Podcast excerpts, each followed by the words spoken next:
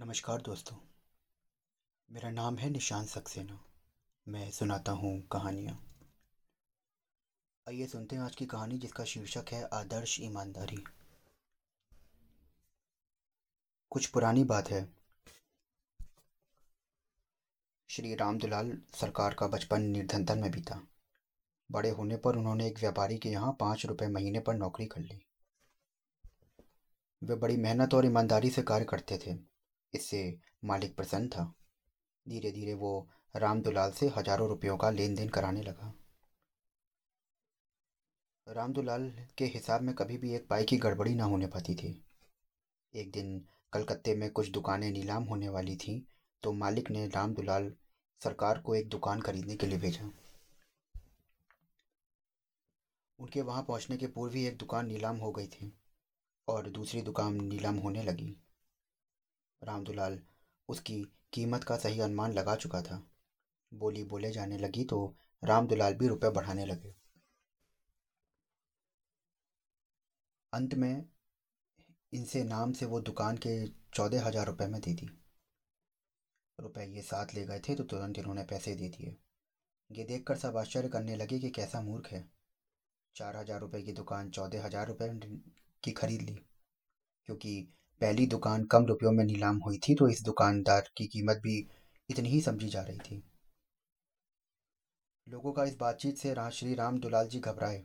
वे चिंता करने लगे कि पता नहीं इस कार्य से उन मालिक नाराज़ तो ना होंगे, और मैं क्या उत्तर दूँगा? इतने में भगवान की प्रेरणा से एक बड़ा अंग्रेज़ व्यापारी वहाँ आया। बड़े अच्छे मौके होने के कारण उसने दुकान की बड़ी आवश्यकता थी। उसने राम दुलाल से दुकान किसी कीमत पर देने के लिए कहा और बढ़ते बढ़ते बात एक लाख चौदह हज़ार रुपये तक लगा दिए। अब राम दुलाल ने अधिक लोभ नाम में ना पढ़कर वो दुकान एक लाख चौदह हज़ार रुपये में बेच डाली और रुपए लेकर वो सीधे मालिक के पास पहुँचे। राम दुलाल चाहते तो एक लाख रुपए स्वयं ले सकते थे और चौदह हज़ार अपने स्वामी को दे सकते थे, परंतु उन्होंने ऐसा ना किया। वे बड़े ईमानदार, सत्यप्रिय और स्वामी भक्त एवं बात के धनी थे।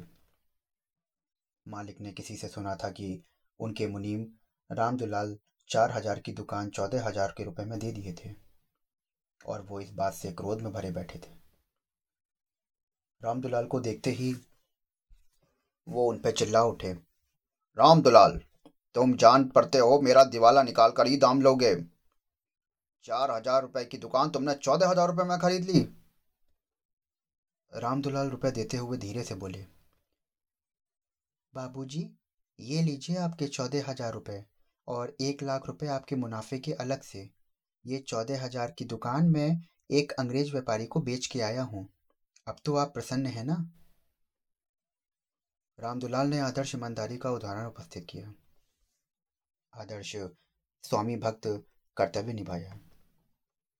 मालिक प्रसन्न होकर बोले अरे भाई राम दुलाल, तुम्हारी इस आदर्श, ईमानदारी और स्वामी भक्ति से मैं बहुत प्रसन्न हूँ। ये एक लाख रुपए तुमने ही कमाए हैं, अतएव इन्हें तुम ही ग्रहण करो। इन पर मेरा कोई अधिकार नहीं है। बहुत ही आग्रह करने पर मालिक ने रुपए दे दिए। तदंतनुसार राम दुलाल, लाल ने अपना अलग कारोबार चलाया और थोड़े समय में वो एक अच्छा व्यापारी बन गए। आधुनिक युग में तो आदर्श, ईमानदारी ऐसे उदाहरण बहुत कम ही मिलते हैं। तो दोस्तों, ये थी आज की कहानी। आशा करता हूँ कि आपको ये कहानी बहुत पसंद आई होगी। कहानी का मुख्य बिंदु था ईमानदारी, जो कि आज के युग में शायद बहुत कम हो चुकी है।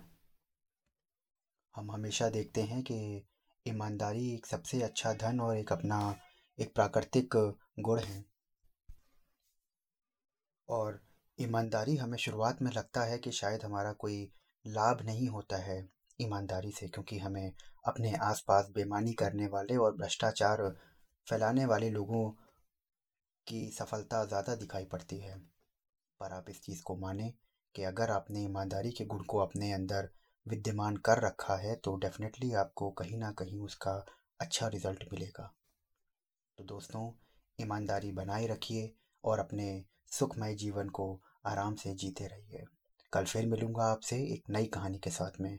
तब तक के लिए शुक्रिया।